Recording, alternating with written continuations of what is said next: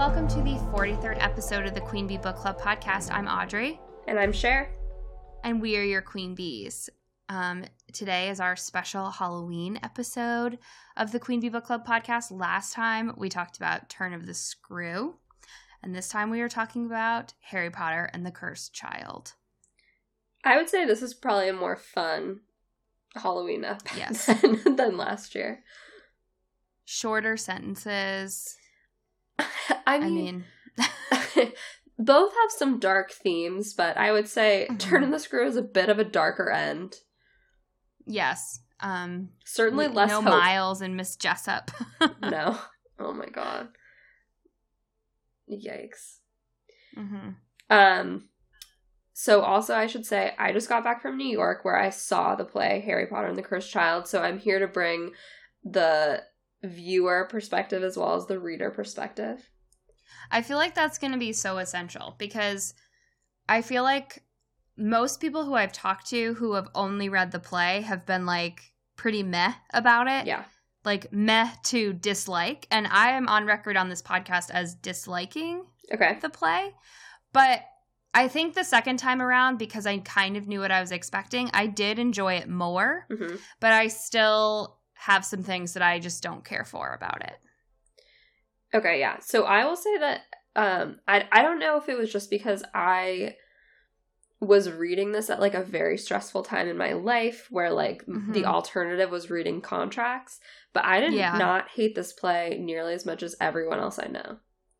Okay. And I and I also think part of it was I was going into it knowing that Mhm. I wasn't going to feel like I did about the actual Harry Potter books, and so maybe I was like sufficiently prepared to be able to Yeah. enjoy it.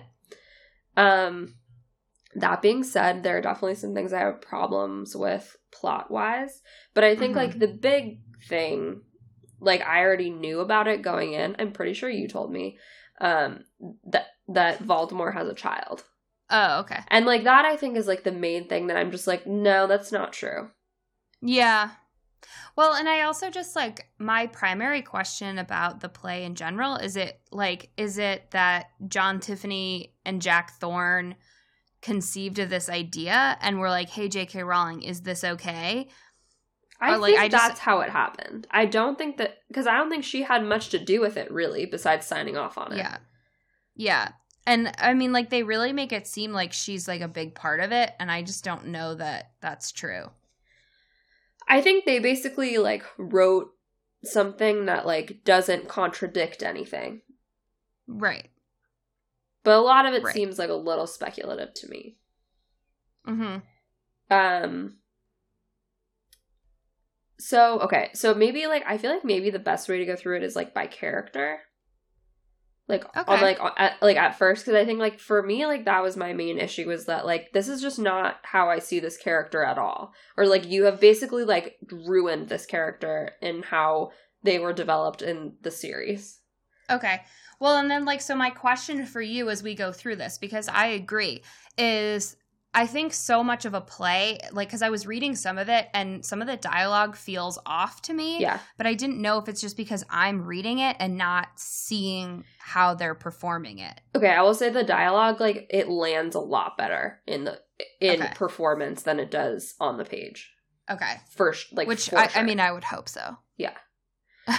um so okay so i so i went with um my two like childhood friends lauren and olivia and we like all Mhm. grew up together reading the harry potter books and like had sleepovers like at my house like on the midnight release nights we would like stay up reading them and like anyway so we like very much grew up with the books and my friend lauren has a very like idealized version or like feeling about harry whereas i Mhm. like as we've talked about like harry's never been my favorite character and he's like always been somebody who i've seen as like pretty flawed Mhm. and like a little annoying at many a time Mhm. and so like for me like I didn't really have that much of a problem with how Harry himself was portrayed. I was kind of like, yeah, that like all of it kind of checks out for me. Like Harry Harry would um like he's like he's still, you know, he's still moody, he's still jumping to conclusions. Mhm. Um I think anyway, like I just didn't uh, like I know Lauren had quite a bit of problems like with how sort of like he abuses his power in the ministry, like like bossing McGonagall around, which I'm like, yeah, fuck that. Yeah. But I'm also sort of like, I don't know. I could see Harry doing it. Well, and I also, I mean, I didn't ever necessarily think that he was like abusing his power, but like he definitely has more power than. I mean, McGonagall's headmaster, I guess. So, but I mean, I don't know. Like, Well, but he it he just seems like in- awkward that he has like he's like coming in hot all the time, and it's like just awkward because it's like you're Harry. She obviously is in charge of you still. right. Well, he comes in saying like, if you don't like Oh, spy yeah. on my son, I'm going to bring down the might of the ministry on you. I'm like, that's not appropriate. like, Yeah. but but I also think like him suspecting Scorpius as the problem is so classic Harry of like suspecting Mm-hmm. Snape for everything, suspecting Draco Malfoy, which for once he was correct about that. Um but like he always has these sort of ideas that he can't let go of and like just assumes that they're right and then only takes information that confirms those ideas like he's like oh bane gave me a cryptic warning which i now am going to say like aff- say affirms my theory on everything Well, but like my problem with that is is that's how Harry was when he was 14, 15, 16 and 17 years old. that's true. Which like that to me is very teenage behavior, especially when you're Harry Potter and your whole life you haven't been told everything that you know. So you're like going to really trust yourself because you don't trust any of the other information people are giving you because you've never really been getting the full story. right And so I'm like, okay, but Harry's now probably in his what 30s. So are we trying? well, are we supposed to be expected more to than that believe? right It's 19 years after. Ah. What's 17 plus 19? Six. 36. He's 36. is that right Because seven, 9 plus 7 is 16.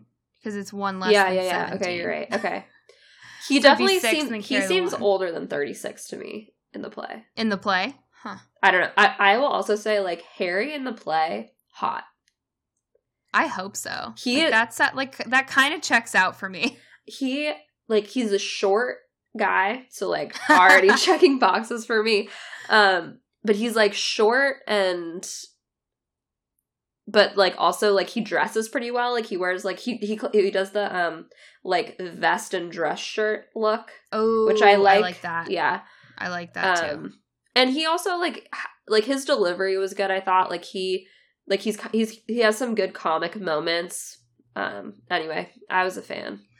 I think the thing that bothers me the most about the Harry depiction is and maybe it's just that I hate the scene so much, the scene where he tells um Albus that sometimes he wishes that he wasn't his son.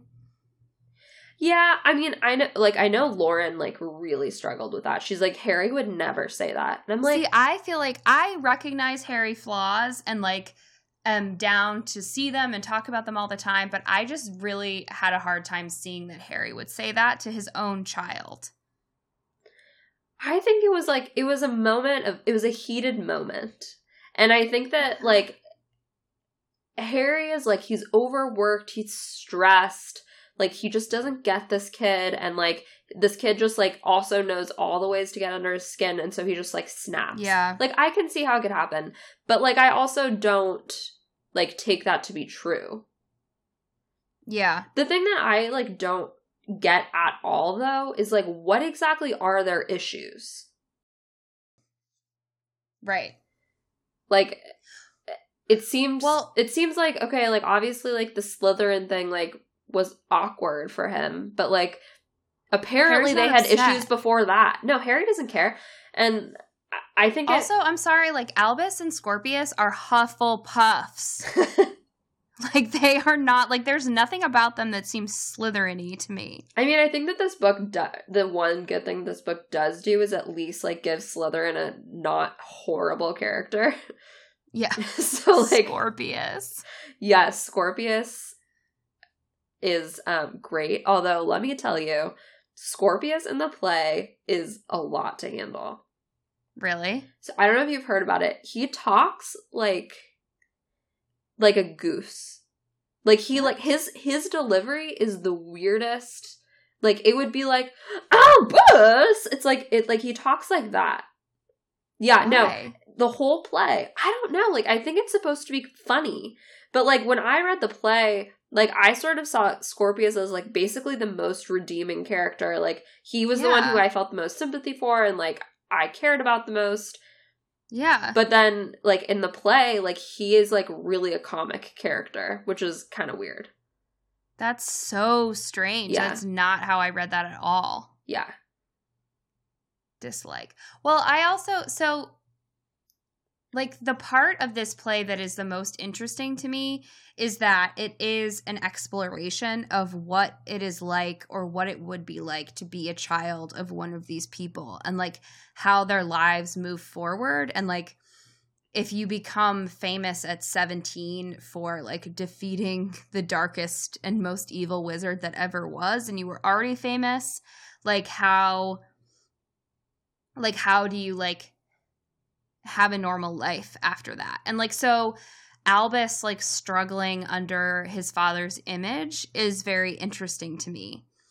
And so but yeah i mean like just the like it just seemed like they had issues just for the sake of having issues. And it seemed like he he was sorted into slytherin just for the sake of like oh like he's in slytherin and that's also how we kind of keep rose and james out of here Yeah. Well, the the other thing that like they kind of so like although the book deals or the play deals like a ton with like father son issues, like that's like a big Mhm. theme. And so like you have like Draco Malfoy and his son, Harry and then his son, and then you also have this idea of like Dumbledore as a father, like a failed father to Harry, which like I just I never like really thought as, of Dumbledore as a father figure to Harry. no Like I thought like he had a lot of other people who I would have considered like fatherly over Dumbledore. like hagrid Like Hagrid or Arthur Weasley or um Sirius or Lupin. Yeah. Like I mean there there were plenty Lupin. of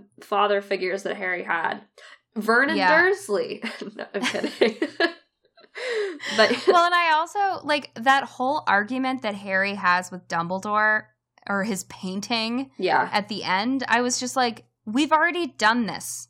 Like harry's Yeah. already i feel like book seven harry really works through his issues with dumbledore and kind of realizes like he sees dumbledore as a human being and realizes like oh he wasn't a god. He was a human who like made mistakes and that's okay. And that's like it can still mean he's great. Right. but then this book like has that all get rehashed which i'm like i mean i think that that would be fair if dumbledore w- were a living person and still like headmaster or something but if it's like he's the painting it's like i don't really I like guess this is that useful I think I think what the play is trying to do, which like I don't know that I don't really think they do it successfully, is um like basically all of this is coming up for Harry as he deals with like his issues with his son and like he's realizing how much he is turning into a Dumbledore. I Mhm. guess. Like I think he's seeing like things that Dumbledore did that hurt him like he's doing to Albus. Mhm. Because I think yeah I guess because I think like what Harry sort of says is like I like needed to hear from you that you loved me, which like I would never really thought that was Dumbledore's role for Harry anyway. But like whatever. Yeah. Whereas like that's also apparently what Albus needs from Harry, or at least for like Harry to reveal his humanity or like that he's not perfect yeah and I or that like his Ginny- weaknesses. I don't know. Yeah, I liked what Ginny says to him toward the end, where it's like she was like, when I after the whole Chamber of Secrets thing, like you just came over and played Exploding Snap with me, Yeah. and like you are the same with Albus that you are with like just the common people. Because he was like, I would like give my life for Albus, and she was like, you would give your life for literally anyone Right. like that is who you are and that's great and it's one of your good qualities but like albus needs to know that you love him more because you're his son Yeah. That you like love him specifically. yeah No. and i thought that was really interesting and like maybe the root of the issue of like albus just feels like i'm just another person in his life Yeah. But I don't know. Like I never thought that Harry like Harry's issue was always like trying to go it alone, I guess. Yeah. Yeah. But like loving, but, re- and like doing that because he couldn't stand the idea of anyone else dying because of him. Right. And so I don't understand why he would, like, I don't know. Like he would all of a sudden like like love is supposed to be Harry's great gift, and then Yeah. somehow he's like now lost that in being a dad, which seems odd Ye- to me. Yeah. Well, because I especially think that Harry, because he would, like, I think he would be incredibly invested in being a dad. And, like, also, we have that whole backstory in the seventh book about how, like, Teddy Lupin eats at their house all the time. Oh yeah, why So isn't he clearly he's book? been, like- or in the play? Yeah. or Question one. Victoire. Bill and Fleur's kids. Yeah. Um, Um, yeah, I don't know. I anyway. So so you mentioned Ginny. Ginny mhm. is like I think one of the most annoying parts of the play. like Really? her plot line. Yeah. They like I feel like with they keep kind of introducing issues in this play that like just don't exist for characters. Like Ginny like all of a sudden comes in hot being like, "Oh, um I felt really lonely as a child. I really relate to Albus." And I'm like, "You had a family of 20. Like She was the most popular girl at Hogwarts. you're the most popular girl in school. You're the favorite child of your mother. Like you like your brothers love you. Like I don't Mhm. I like I'm just like I find that very hard to believe. And they just kind of keep throwing in also this idea of like how jealous Ginny is of like the trio. It's like that I could understand, but it's also like that's literally been your reality since you were 11 years old. So Also, though, I you- feel like you, you would married be him. over it. Like Yeah. also it's been like 20 years. Like I mean they basically had one grand adventure together and then that's it. Like I mean like I understand why she would have been jealous as a kid or whatever, but then like you know, after book 7 like Ginny's like in the picture. Um, Yeah. So like she kind of like keeps like bringing that up passive aggressively, being like, everyone always stares when you three are together, blah blah blah. It's like Ginny, like get over it. Also, I will say in the play, like they make Ginny like really frumpy, whereas Oh. like like so there's so Ginny's supposed to be 35 because she's a year younger than Harry then. So like Ginny, I'm picturing as like a hot milf. Like she should Yeah. be like you know, wearing a leather jacket and like stiletto boots. But no, she like wears like mom sweaters and like dowdy skirts and like has like a she was in the Holyhead haircut. Harpies. Like what? Yeah. No. So I don't know. Like I just sort of felt like they didn't like she comes off as like just such a vanilla, boring character. And like I sort of feel like Ginny is sort of like definitely the more fun like of Yeah. the couple. Like she's definitely the cooler one. Well, yeah, because we always talked about how she kind of like it has a kinship with Fred and George. Yeah. Well, I also like, think too, like she's supposed to be like the like sports like editor. Fred and George. Yeah. Like she's supposed to be like a fun, like I don't know. Good time gal. But but she also like isn't you know like nothing against dowdy moms because like guess what Molly Weasley like there can't be anybody better Ugh. than you. But like but like she's not a Molly Weasley either. Like she's not No. she's not that strong. mm-hmm. And like with Molly Weasley too, like you know Molly Weasley is the only one keeping that house together. Like Arthur Weasley is just has his head in the clouds. Bless him. But But he he's like trying to like he's like bringing muggle objects home. Like he's like tinkering in the chicken coop with the his illegal car. and he's like, "Good job, guys." And she's like, "No, not good job. They stole a car." Ah, God bless. Like also she defeats Bellatrix like Yeah. single-handedly. Yeah, cuz Ginny couldn't. well, Ginny was also like 16. 16. but Ginny and Hermione couldn't. yeah. Well, and so can we talk about Draco for a second? Draco is the MVP of the play.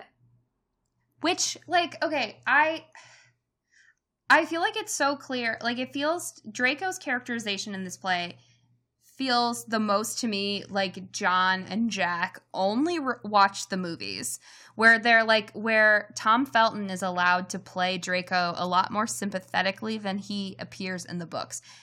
And yes, he was a teenager, but Draco is unforgivably cruel in the books. And he gets to be like this and he doesn't ever really apologize for it in the play. And it's basically like just like him being like i don't know like i'm a dad and like i'm good now and i'm on the right side of things.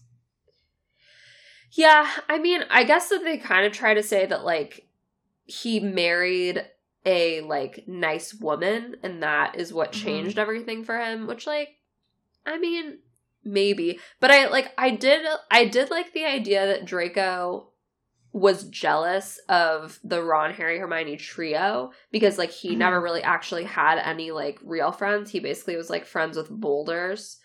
yeah Um, which like I actually can kind of buy that because Draco yeah in like the very first book like is basically rejected as a friend to Harry and like he never gives it up. Mm-mm. Yeah. Yeah, I think that's definitely true.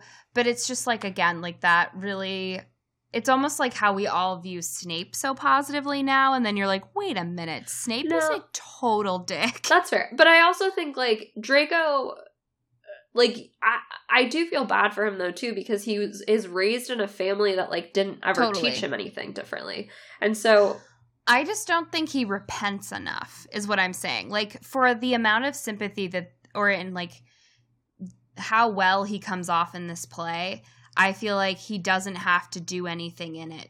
He doesn't do anything to like make up for who he was. that's fair. But we also don't know what's Like, happened in the in between. That's true. I don't know. I just sort of in the play, so like they they style him exactly like Lucius Malfoy in um Yeah. the movies. Like that's what he looks like. He has like long blonde hair and a it's a I guess Lucius Malfoy has it in like a half pony. He just has it in a like colonial pony. Um Mm-hmm. and he like has a really really deep booming voice. I don't know. He like he I was like can we just have all scenes with Draco because I'm sick of everyone else. But That's the thing. It's like I liked when he was around, but at the same time, I, like it's that characterization of him looking exactly like his dad, and then, but like, I guess the I the idea is you can like be in your dad's image without adopting his like horrible policies. Like I I don't know. Yeah, I mean, I also think like I'm a big fan in like shows in general bringing like the enemies in. Like it happened every day in, in Gossip Girl. Mm. Like you know when they bring in Jack Bass um to take Yes. down uh that guy uh Bart. no, no not Bart. the guy who Pretty sure burned they his use him wife for that too. The guy who burned his wife alive in the building. What? Yeah, you know, you know the guy.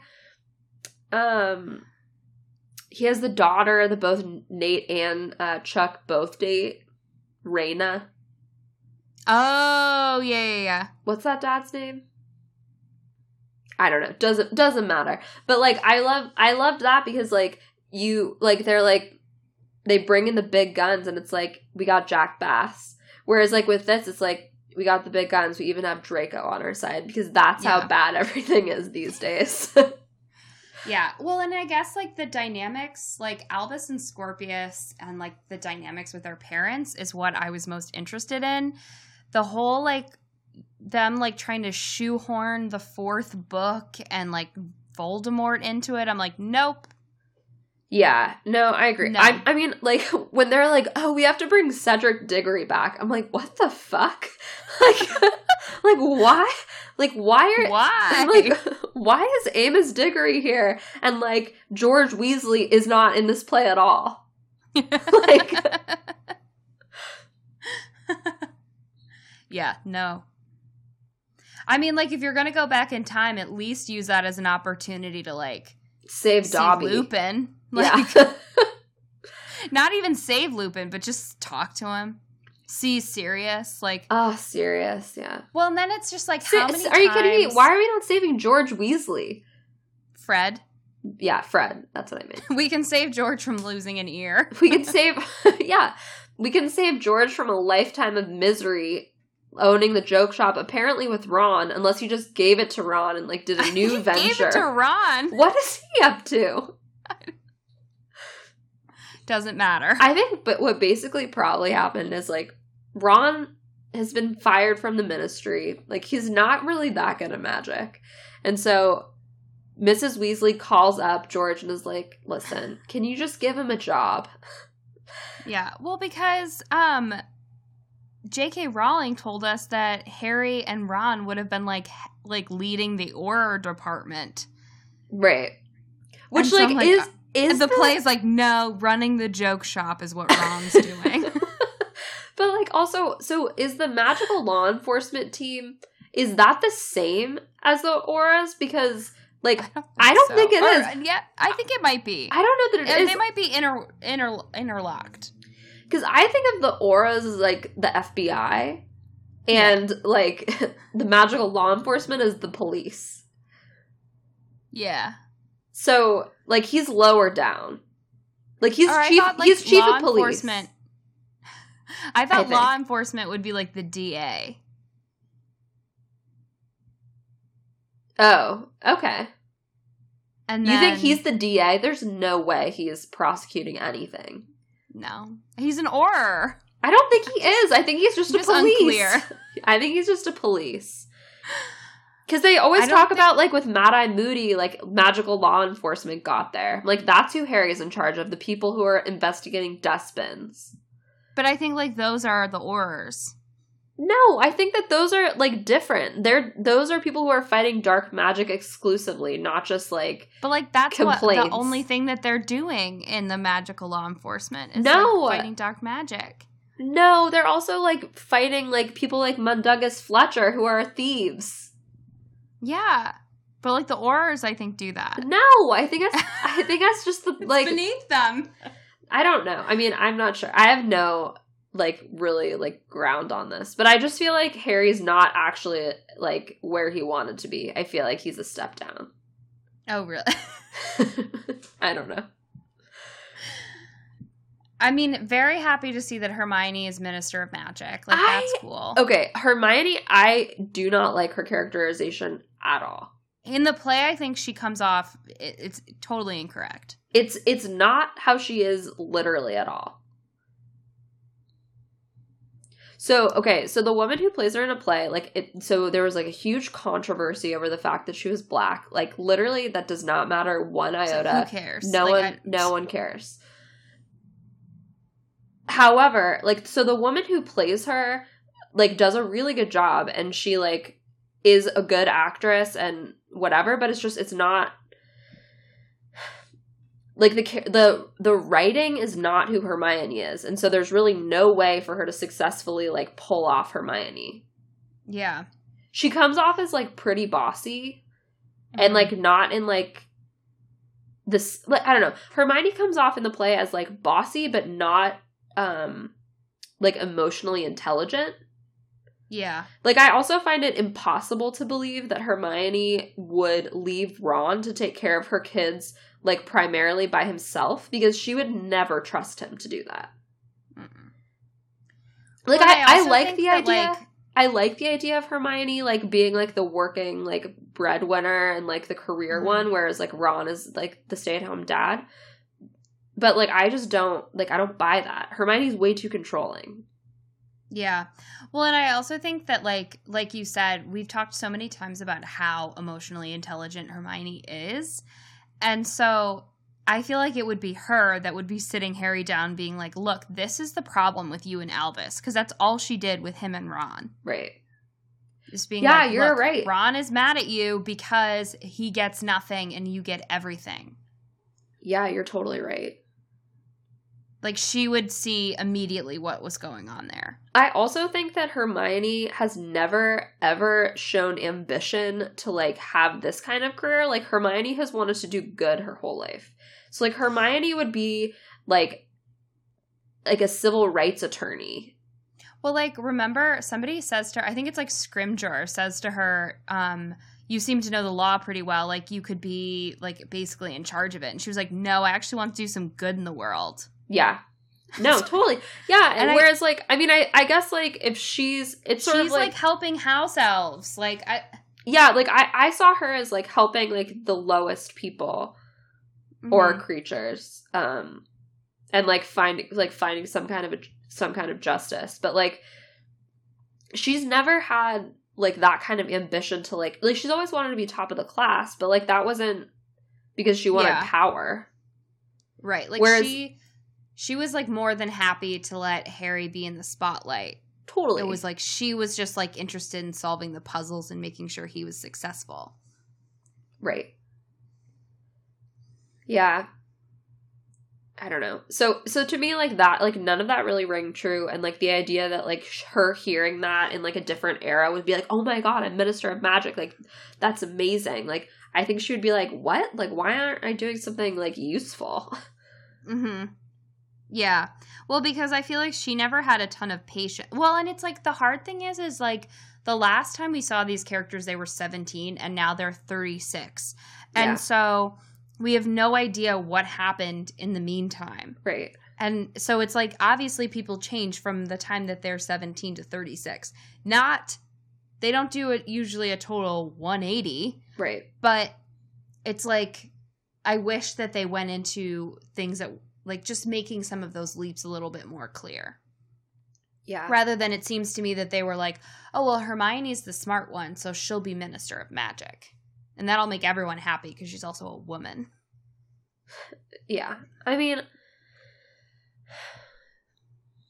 I just don't think this needs to exist. Like the play as a whole has always seemed so transparently a money grab to me that I've always been a little suspicious of it.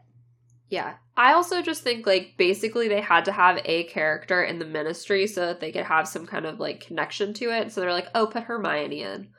But like it didn't Yeah. actually like there was really no- nothing in the text to support that like that's what she would do. Also, how old is McGonagall at this point? She's still headmistress of Hogwarts. It's 19 years later. I always thought she was like on par with Dumbledore's age. No, Dumbledore's like in his hundreds. I think McGonagall was like in her like 70s or 80s. Yeah, but like remember like maybe she was in her 60s, maybe. I think I think she's definitely younger than he is. But like Yeah. I mean, I also She's think old now. you live older as a wizard though, as a witch. I think. Yeah. I don't know. Um, McGonagall's characterization is honestly one of my least favorite things in the whole effing play. And like I don't know if it's as clear in the like reading it on the page as it was in like in person. They play her as like kind of dumb and like bumbling and unaware. Yeah. What? Yeah. No. No. Yeah. You wouldn't even get that from the movie. Like, what are they doing? no, oh my like, god, are they are you saying like she's old now? Maggie like, Smith Maggie Smith has it like right on the money.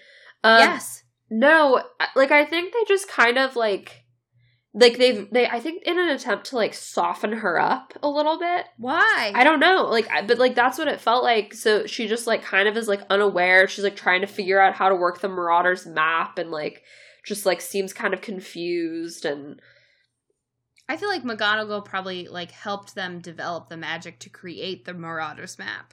I mean she wouldn't because it was not again it was against the rules, but she would be mm. impressed and happy that they had. Yeah, like look, this this map is 100% against the rules, but like nice magic. Yeah, totally. I will be confiscating it forever, but great job. Yeah, like similar to when Harry was not supposed to be on that broom in the first book and she's like, "Yeah, but like you seem like you'd be pretty good at Quidditch and I've got my eye on the prize." well, Quidditch is her weakness. She's a big Quidditch Yeah. girl. um, but like McGonagall also like I don't know. Anyway, so like that really bothered me a lot because I felt like they just like really got her wrong. That's like probably the most offensive thing about the play to me now. Yeah. Um. So let's see. So we talked about everybody except Ron. Um. So Ron, when I read the play, I was like, "Holy shit! Like this is so effing annoying. Like I can't stand him. Why would they ruin him?" In the play, it lands. Okay. It's like Ron is like he's very funny in the play, and like he, the guy who plays him like looks really really similar to Arthur Weasley um in the movies, and like the jokes land, and he doesn't seem like as much of an idiot because the jokes are like actually funny. Yeah. So it's almost like he is consciously trying to be comedic relief rather than just a moron. Yes. Okay. Like Which I feel like that to me is on par with Ron. Where like I feel like Ron always deeply understood what was going on, but was like, hey, can we take like two steps back? yeah, Ron Ron and Harry actually were like exactly the same in everything except Harry was good at Quidditch. yeah. So I always loved that they were like shitty at school. yeah, Like, and they were always just like, Hermione, like, can you just write our papers? like they us?" probably were definitely C students, except that Hermione like helped them, so they became B students. Yeah. Except for Harry had like a shining ability to do like Defense against the dark arts, yeah, whatever. But really only because Lupin taught him how to do a Patronus and then everyone was like, Wow, he's a prodigy. Well, I mean, it's kind of like in a what do they always say in schools? Like when you get high expectations, you perform better. That's like what happened Mhm. to Harry. yeah. Um, yeah. So I don't. So I think those are like the main, like the main characters and like my feelings about them. Um, I don't even want to talk about Delphi because it's like, who cares? who the fuck cares about her? Yeah, I mean that whole plot, I was just like, no. I called it from like minute one. I'm like, oh, she's the bad one. knew it. Like, because I knew it wasn't Scorpius.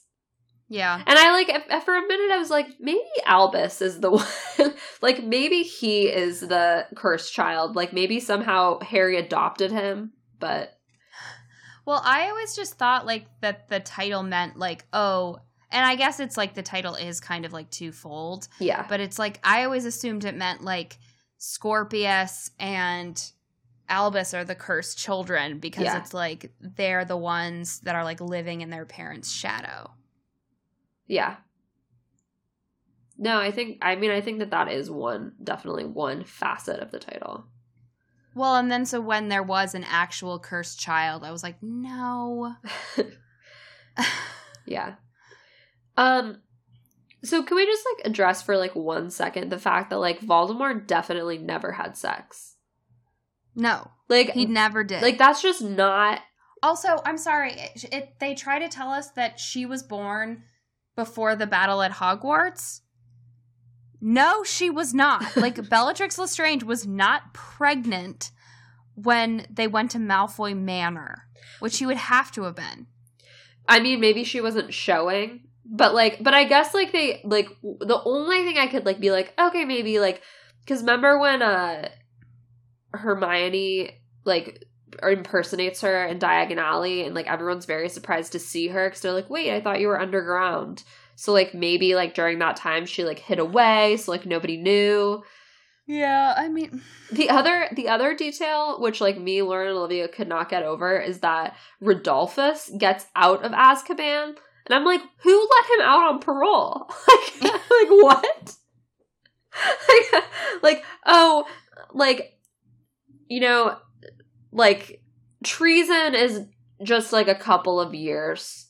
Yeah, like time and time again, this man has proven that he is deeply untrustworthy. But But you know what? Like, pee in a cup, like, come by every month. Um, also, like, I like that Rodolphus basically gets more mention in this book than he does in the series. Like, it- it's like Bellatrix is like, who cares about you? uh, oh my god, I know. I just. I know. I mean, the other thing too about the the play is that like time turners like really fuck with my head. Like if you think about it too hard, like everything unravels, and so you just have to not think about it too hard. Yeah, and they like they go back in time like too much. Yeah, Well, and then there's that whole thing of like it's also just like how many times do we have to revisit the fact that Harry's parents were killed by Voldemort and it's Oh. the mother's love. It's like we have to do this again.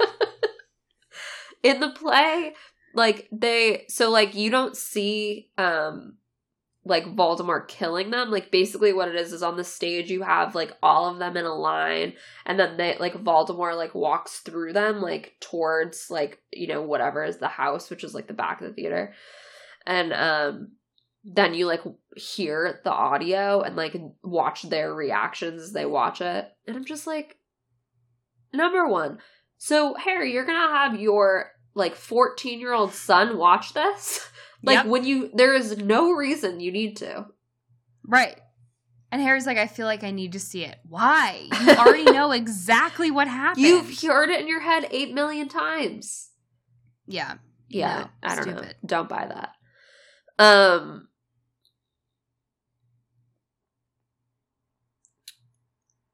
uh, what else?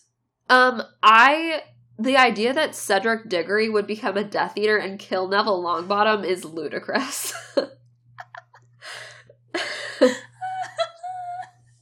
It's because he was humiliated in the Triwizard he was tournament. he was blown up like a balloon, and like that is the definition of humiliation. Don't you know? he would never come back from that. Meanwhile, like Cedric was like the most easygoing, like kind I know. guy. Just your typical vanilla. Yeah. He would have been like, oh, well, that was really devastating, but like, I've still got hot Cho Chang. See, I thought what they were gonna do is that like then Harry's married to Cho, and that's why Albus wasn't born because he ends up saving Cho. Mm. But like, oh no, we can we can break up Ron and Hermione because who the fuck cares about them? But like Harry and Ginny are sacred. Like bullshit. Yeah, like I care way more about Ron and Hermione. Also, I just want to touch briefly on that disaster date that Cho and Harry have in book five. Beautiful. Ugh, with And Roger Davies. yells and- at her. I'm surprised Roger Davies didn't make an appearance in the play. I wish. Um. Uh. Oh, also, so like they're like they basically have to go back in time because they're like, oh shit, Rose was never born because um Ron and Hermione never got married. But then we meet uh Ron, who's now married to Padma Patil, and they have a child. But they're like, who the fuck cares about Panju? Like we're like we got to get Rose back. Also, sorry, like I have a very hard time believing that even if Ron was not driven to jealousy, but like Krum like didn't take Hermione to the dance, and so like Ron was somehow a good date to Padma Patil. Bullshit. Well, they were dates. Hermione was his date, and so he oh, you're right. Yeah. So cla- it, it is believable Ron would cheat on Hermione with Padma, though. Yeah. no, he's just a bad date in general. So It was like, hey Hermione, I'm actually gonna dance with this hottie over here. So I also know like Okay. like their sexual tension has been building since age eleven. So I just have a hard Yeah. time believing that if this one like like Krum and Hermione is not the catalyst of their love. Well, and you can even tell that they're in love with each other when they see each other in the play. Because it's like he goes and visits her at school when she's all mean. Oh yeah, And I was like, oh. Like, I like how it's like, yeah, Hermione is like this like cruel celibate teacher. yeah. She she basically didn't turns into Ron. she turns into Professor Umbridge.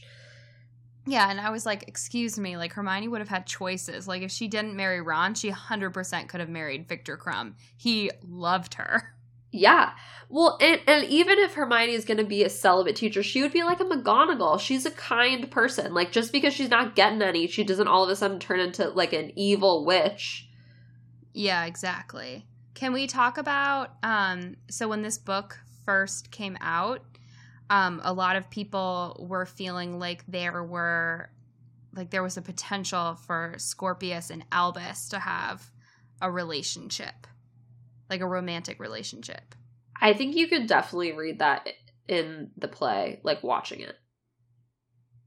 I think that you can. And like I don't obviously have a problem if that were to have been developed. and I think it would have been I think I agree with some people who say like it would have been a nice opportunity for some like natural inclusion of the L- LGBTQ community in the Harry Yeah. Potter franchise. But I also think that part of the reason that people read that into the play, and I'm not saying that it's not there because I totally could see how you would see that. But I also think that we just don't get that many depictions of intimate male friendships. I think you're right. And so I think this is like if it develops into romance, I think that's great, but I also think it's really lovely to see an intimate male friendship. Because I I mean, I just think that that it's so nice to see that like or to depict young boys being able to be like delicate and vulnerable with each other in their friendships and like almost having a very feminine friendship. Yeah. I think is really important and I don't think we see that very often. And I always just like I love a good like sweet male friendship. And even like No, Harry too. and Ron had a nice friendship, but it wasn't vulnerable like Albus and um Scorpius's is. No, I think you're right. And I think, I mean, I think that Harry and Ron, like, everything was very implicit. Like, I think that, like, Harry, Yes. Harry was understood, like, Ron's poor, and, like, so, like, I need to be sensitive about Ron being poor. And so, like, there was kind of, like, that sweet, like, that sweetness where, like, I don't know, like, on the, their first time on the train where, like, Harry offers to buy him, like, candy, and, like, he's just like, I have like so much money, I don't know what to do with it. And Ron's like, Oh, I have like corned Yeah. beef. he's like, No, like I'm just buying a bunch. You'll have to help me. Like it's just like sweet. Yeah. Well, and like Harry at that point had never had a friend or been treated very Oh, nicely by anyone and and like because he grew up with kind of nothing and being mistreated by the Dursleys like I forget what he exactly says, but it's something like I don't think there's anything wrong with like you know not being able to afford XYZ and you're just like, "Oh my god, these angels." I know. But you're right though. I think I think partly though because like Ron is not exactly like a deep thinker. Mhm. Like I think I think Harry and Hermione have a very like their their friendship is actually like more akin to like Albus and Scorpius. Yeah, I would agree with that. Um even though Harry values his friendship with Ron over his friendship with Hermione time and time again. Especially when he's like, uh, like Herm- I have to hang out with Hermione in the library all the time. he's like having Hermione as a friend was nice, but it wasn't the same as Ron. It's like why? Just because she likes he likes Quidditch? Like that's the only difference. Well, and I think it's also like Hermione sees through sometimes, like sees through Harry a lot, and so it's like she's constantly being like, "This is what's going on with you," and he's like, "Ugh, you're right." Yeah. Ugh, God bless him. Um gosh, what else? Um Well, and also it's like pretty clear that Scorpius is like weirdly into Rose, oh, which yeah. I was like, eh. could do without it. It's basically like he has to care about her so that he can be like, um, we have to go back in time and fix it so that Rose exists. yeah. I mean Rose. Like, who cares about Rose? she's kind of mean. Um, yeah, I, I mean, I think that, um, I don't know. Like they, I think that actually the whole problem with Hermione in the play is like they read her like know-it-allness as ambition, and like that's not Mm. right. Which is like also how they portray Rose. Like she goes to school and she's like, I want to be like the youngest person on the Quidditch team, and like the best at everything and like that wasn't ever how Hermione was like she was just like basically anxious and like Yeah. trying to like stay on top of things like not because she even wanted to be the best ever but just because she like wanted to learn Yeah. Well, and it's also like she is going like I think she was always probably a straight A student and then she finds out that like there's this whole other world that she never knew about and that she's like getting to be a part of and she's like, "Oh shit, like I better be on top of this so I'm not embarrassed when I get to school." unlike Harry who's just like I mean I'm just gonna wing it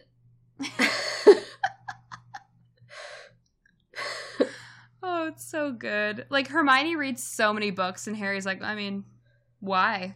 He's like, I just figured out who Voldemort is. Like, that's enough for now. Yeah.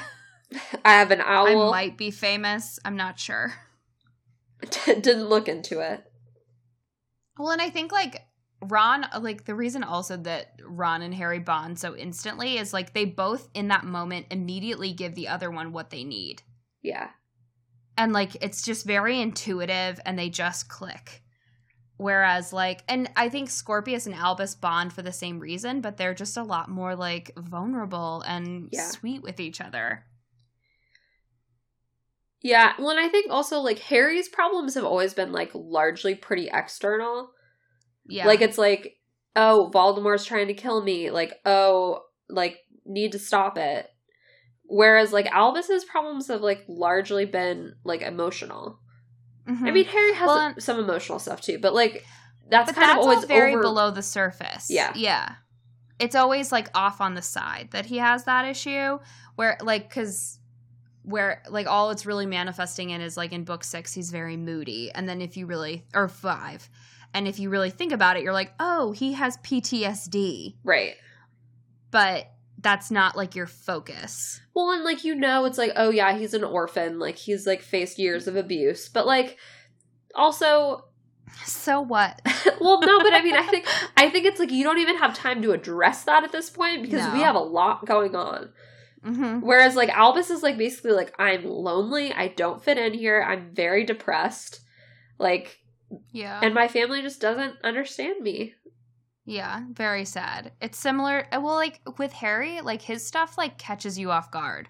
It's like at the end of book four when it says that Harry had never been hugged this way by Oh, I know. Weasley, or he'd never been hugged like Like a by mother a mother, would hug you. yeah. Ugh, I mean, I know, like what a heartbreaking line. I know. So I mean, like long story short, the play in no way touches the majesty of the books. Agreed. So, but like, so what I've heard, the consensus I feel like from most people I've talked to or like heard that have seen the play is that it's like amazing. The play is amazing. I mean, I think that like I think you have to go into it though. I mean, it's the same story. So like if you're unhappy with the story, like that doesn't change. But I do Mhm. think that like the story works better just because the characters largely work better. I think Scorpius is like the only one that like worked less well for me on Mhm. stage. Um, How was it having like the two nights? I mean, I think like the only thing that's really weird about it is that like you see the exact same people you were at the theater with the next day. That is weird. Yeah. But like it wasn't I never thought about that piece. Yeah. But I mean it's um it's like 2 hours and 40 minutes each. So it's like not short um Mhm. both times. Yeah. Oh, the other It's- thing that I'll say, I, okay, so um god, what's that lady's name? the lady who did the score for it. Oh, uh, Imogen Heap. Yes. Okay. I hated it. yeah, I, I really hated it. Um I it like it sounded like Imogen Heap's songs. And so like I think like I couldn't like get past it cuz I'm like no, like I want it to be like the similar soundtrack as the movies Yeah. where it's like kind of tinkling and like a little bit Mhm. creepy but also like soothing and like warm and majestical whereas like yeah. Yeah. Yeah. Whereas like this was like basically like new age at the club kind of. Yeah. I was like I don't I don't know. But the other but like the the effects were like incredible. Like I've never seen effects like that ever on stage. And like you definitely like I was wondering reading it, how, like I was like, how on earth would they do this on a stage? So like the time turner when they do it, like so they have like clocks on like the top of the stage which like spin and then they do like a huge noise, like a bass noise which like makes you shake and then they like do this weird light effect where it looks like the whole stage like warps. Like I have no idea how they do it, but like I was like, yeah, that really checks out. Definitely seems like we went back. Awesome. Um they have like I don't know, like halfway through like I found myself like not even questioning like or thinking like oh I wonder how they did that. I was just like oh yeah, that's like it's magic. Like that's fine. Like you Yeah. can definitely like put your wand on a piece of paper and then it will all clean up your whole desk. Yeah, like they did that. um I'm trying to think of like other cool There was a lot of stuff like someone would swish a cloak and like stuff would disappear. Oh, when they polyjuice polyjuice potioned, that was like really cool. Cause they would like basically turn into the other person. But like I don't know how they really did it. I think there must be a hole in the stage that like one goes down, the other comes out. But like That's so cool. it was really cool. Um what else? Um Harry and Draco's duel in their kitchen is like one of my favorite scenes just because it's very funny. hmm Um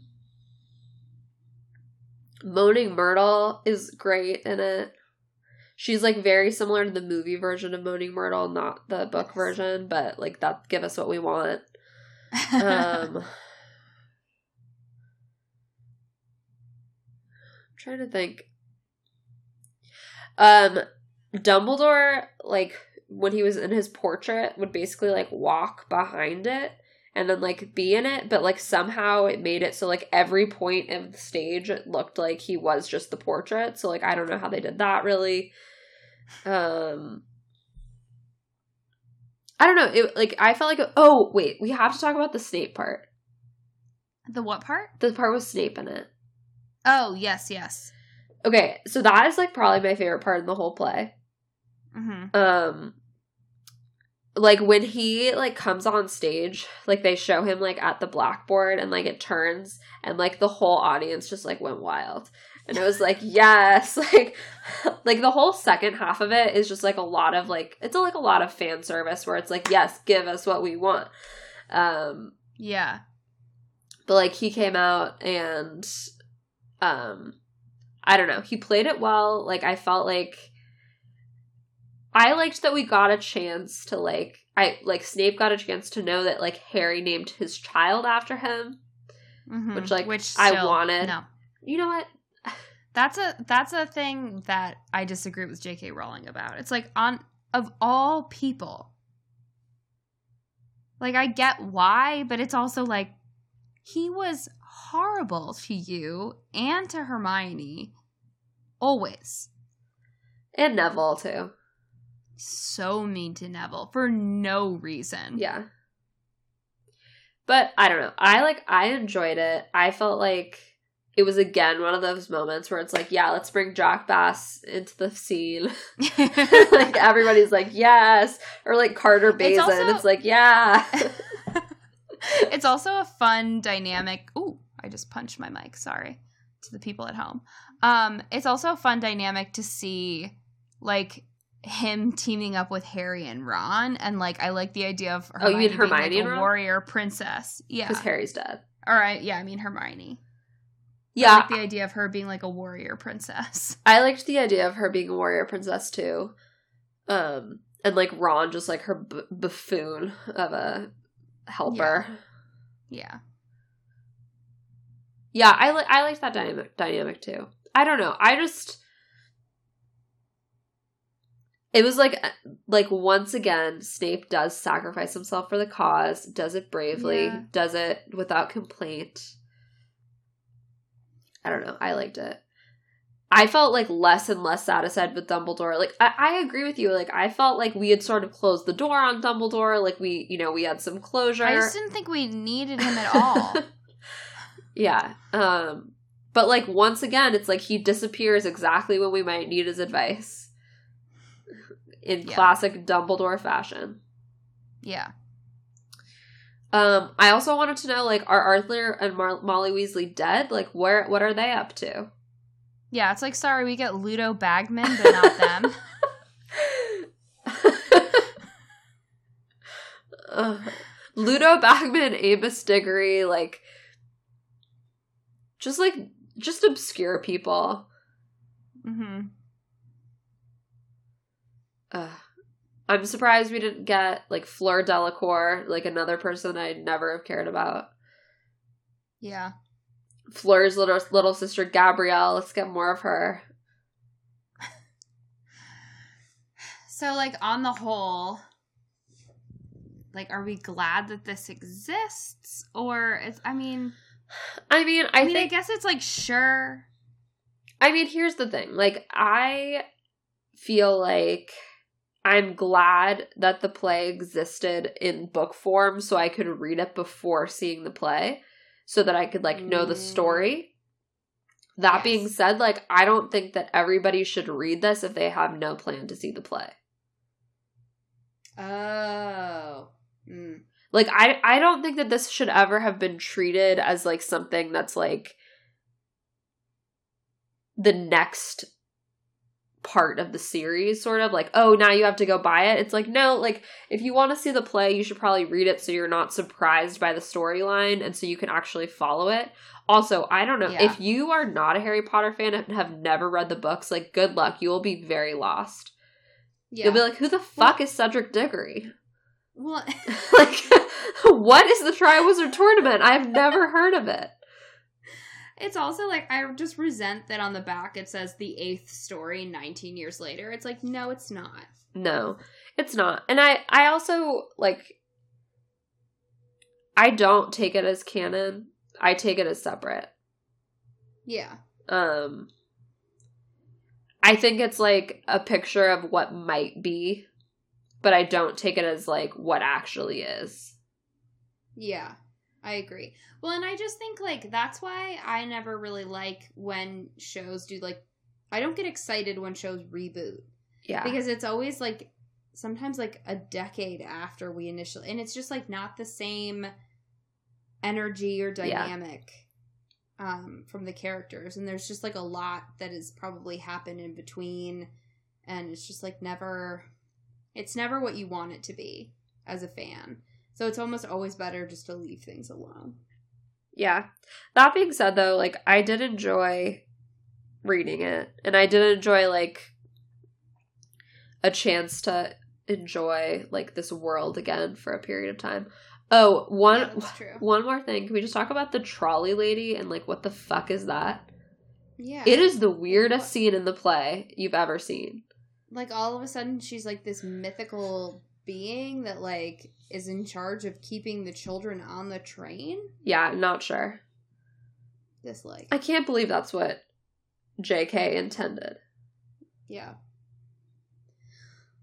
but who knows i mean Um, the other thing that I would like to mention, I went to the New York Historical Society over the weekend, Mhm. and there was a an exhibit which is like um for the 20th anniversary of Harry Potter, like the 1st Mhm. book, and um. Like it's it's called a history of magic, and so they have like a bunch of like real like quote unquote magical objects like from like real witches through the ages. Mhm. So they had like a cauldron from like the 13th century and stuff. So it was very cool. cool. Yeah. Um but like the really cool thing was that I mean not that the old cauldron wasn't cool, but like they had like drafts that she had written. So they had like handwritten pages that she had um done from the first book which were literally almost identical to like what appears in the actual published work, which is crazy. Um and then she had like an early draft where like which I thought was really interesting where Fudge is actually the Muggle Minister of Magic, which I'm like, yeah, that checks out. um they like you know the chapter the other minister. mm-hmm. So she had like basically written that for the first book. Um and that was supposed to happen sort of like telling that like Voldemort's gone oh. and like Fudge was that minister. Yeah, so it's like kind of like a weird thing. So it was a similar scene. And like Vernon Dursley was in politics and was like running against Fudge. Anyway, yeah, it was like a really weird. I mean, I didn't love it. I'm glad that we have it how it is, but it was just sort of like an interesting peek. I love that opening chapter so much. I love it too. I- Well, and I also love that Vernon is like the most unimportant person. yeah, he doesn't drill. And he's just like and he's just like trying to go to work and he's like who are all these ludicrous people Yeah. I also love robes I also love the other minister chapter in book six. Is that book six? i love it so much yeah Yeah.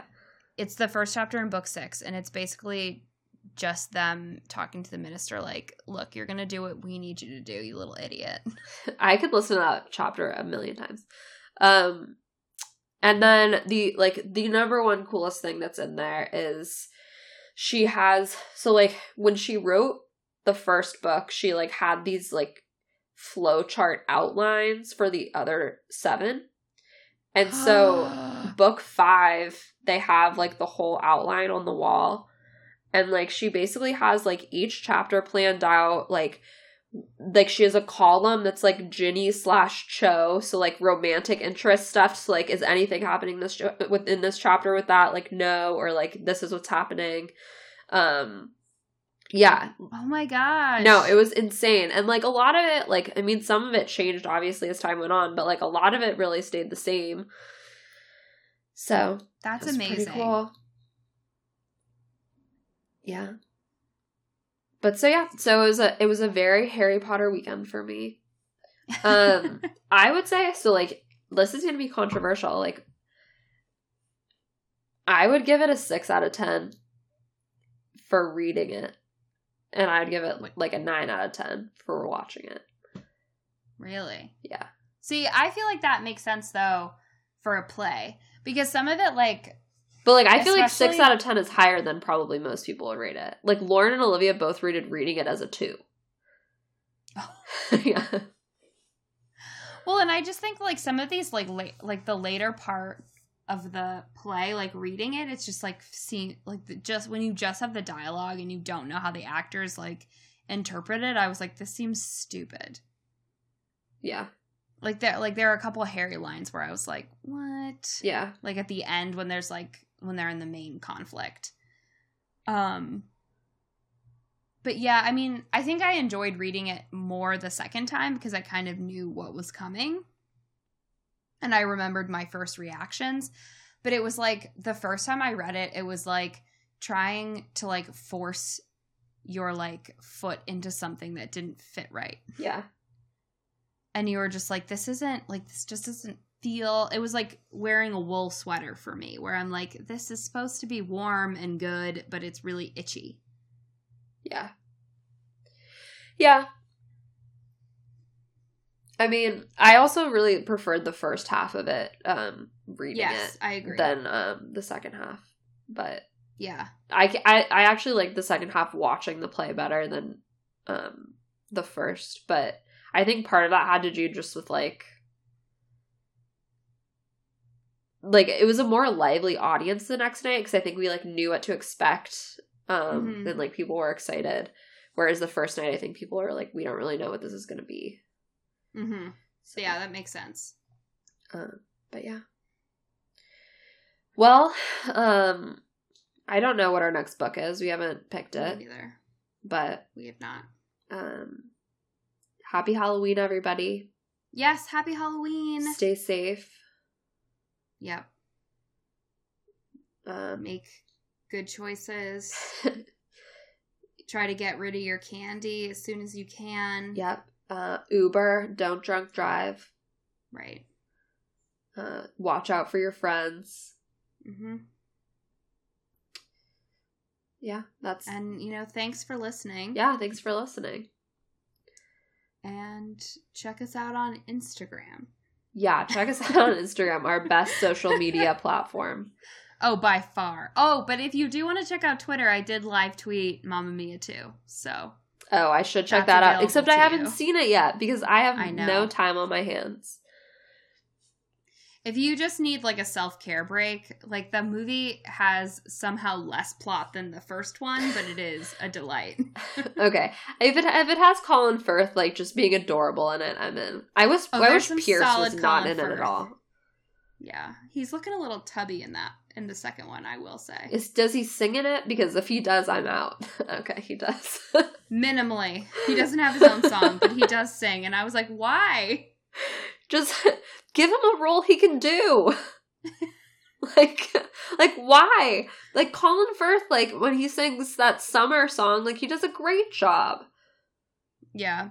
He's weirdly um Colin Firth does no like significant singing in the movie, and yet he's the only credited singer on Dancing Queen, and it is 100% an ensemble song from beginning to end. It's not even like Colin Firth and cast. It's just I mean, who are we here for? exactly. I think it's just because he has so many great moments in that scene. Okay. Where right, I like gotta when I watch saw he was the only credited singer, I was like, I mean, honestly, it checks out. Well deserved. All right. Well, bye guys. well, thank you for listening. Right. bye. Bye.